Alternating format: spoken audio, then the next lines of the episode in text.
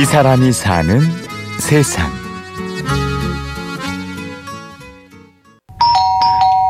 고객님, 가스 안전점검 왔습니다. 여보세요? 네, 가스 안전점검 왔습니다. 눈에 띄지 않는 곳에서 묵묵히 일하는 사람들. 오늘은 그중 한 분을 주인공으로 모셔볼까요? 서울 강북 지역에서 도시가스 검침원으로 일하는 김명신 씨입니다. 이 일을 시작한 거는 가스 검침원을 시작한 거는 우리 셋째 아이 학원비를 좀 벌어볼까 하는 마음에서 시작을 했고요. 새 아이의 엄마인 김명신 씨가 가스 검침원으로 일하기 시작한 건 3년 전입니다. 시간 활용이 비교적 자유롭다는 점 때문에 이 일을 시작했죠. 아이 셋을 돌봐가면서 해야 되는 거잖아요. 우리나라 대부분 엄마들이 아이가 등교한 시간에 저랑 같이 7시 50분이면 나오거든요. 나가고 나면 저는 이제 대충 정리를 하고 나와서 검침을 가죠. 그리고 검침이 없는 날은 점검을 하러 그렇게 가는 거죠. 오전, 오후로. 매달 고지서를 보내고 검침을 나가고 가스가 새는지 안전 점검도 합니다. 설마 요즘도 가스가 새는 집이 있을까 싶지만 의외로 참 많다고요. 대부분 고객님들이 그렇게 생각하세요. 가스 우리 집안 새니까 다른 집도 안 새겠지. 이렇게 생각하시거든요. 저도 물론 그랬어요. 근데 이 일을 하다 보니까 정말 가스가 새더라고요. 한 동이라고 하면 거의 한 150세대 정도 되는 아파트들이 있어요. 많이 나오면 한 3집, 4집 정도. 김명신 씨가 맡고 있는 집은 약 3,400세대 가량인데요. 숫자가 많은 만큼 참 다양한 분들을 만나게 됩니다. 굉장히 점검을 하다 보면 다양한 고객들을 만나요.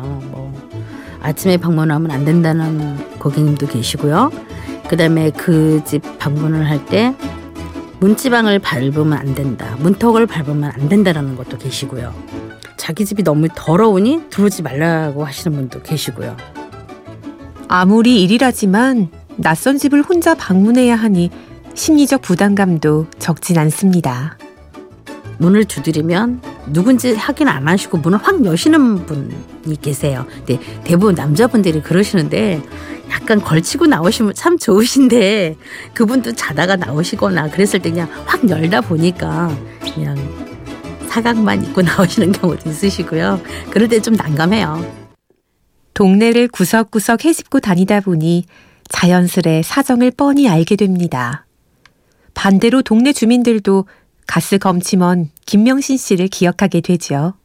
제가 무학재 그쪽 검침을 하거든요. 근데 그분은 잘 거동을 못 하시는 할머니세요. 근데 저 올라갈 때 보셨나 봐요. 야야, 이리 와봐라. 가스, 이리 와봐, 이리 와봐. 이렇게 말씀하세요. 네, 어머니 왜요? 했더니 집에 데려다줘. 이렇게 말씀하시더라고요. 그래서 왜 어머니? 했더니 찰밥 했다. 먹고 가라. 이렇게 말씀하시는 거예요. 그래서 내가 어머니 저 점심 안 먹은 거 어떻게 하셨어요? 했더니 네가 먹었겠니? 이렇게 말씀하시면서 그 찰밥을 딱 꺼내서 주시는데 얼마나 맛있었는지 몰라요. 이렇게 가끔 들르는 김명신 씨를 목이 빠져라 기다리는 분들도 계십니다. 혼자 쓸쓸히 지내는 어르신들이죠. 특히나 우리가 단독 세대 같은 경우에 검침을 할 때 사용량이 꾸준하게 있으셨는데 아예 가스를 안 쓰시고 딱 멈출 때가 있잖아요. 그러면 혹시 혹시 라는 생각 때문에 가서 두들기게 되는 거죠. 그리고 앉아서 있다 가길 바라시고요. 앉아서 커피 한 잔 마시고 같이 얘기 들어주길 정말 바라세요.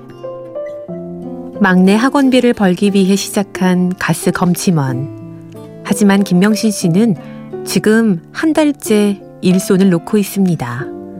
근로 조건 개선을 위한 파업 중이기 때문이죠.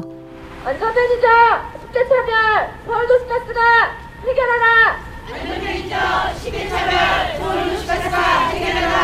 저 한 달에 거의 121만 원 정도 세후 121만 원 정도 받고 있거든요. 제가 성실하게 일해서 버는 거기 때문에 창피하거나 그러진 않거든요. 그래서 가족들한테도 얘기를 하는 부분이에요. 했는데 저희 가족들이 엄마가 일하는 걸 보면은 참 작다라고 인식을 하더라고요. 왜냐하면 밤 11시, 12시까지도 하는 경우가 많거든요.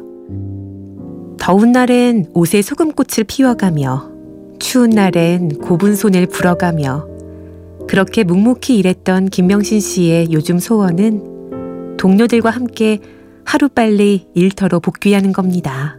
저희 파업하면서 그 내부 검침 계신 분들이나 안전점검 못 받으셨던 분들 전화 오세요. 제가 파업이 끝나면 전화 드려서 꼭 점검해 드리겠습니다. 라고 말씀을 드리고요. 더더욱이나 그런 무학재 같은 경우는 잘 계시는지 그 어르신들이 잘 계시는지 궁금도 하고요. 열심히 살고 싶어요. 열심히 성실하게.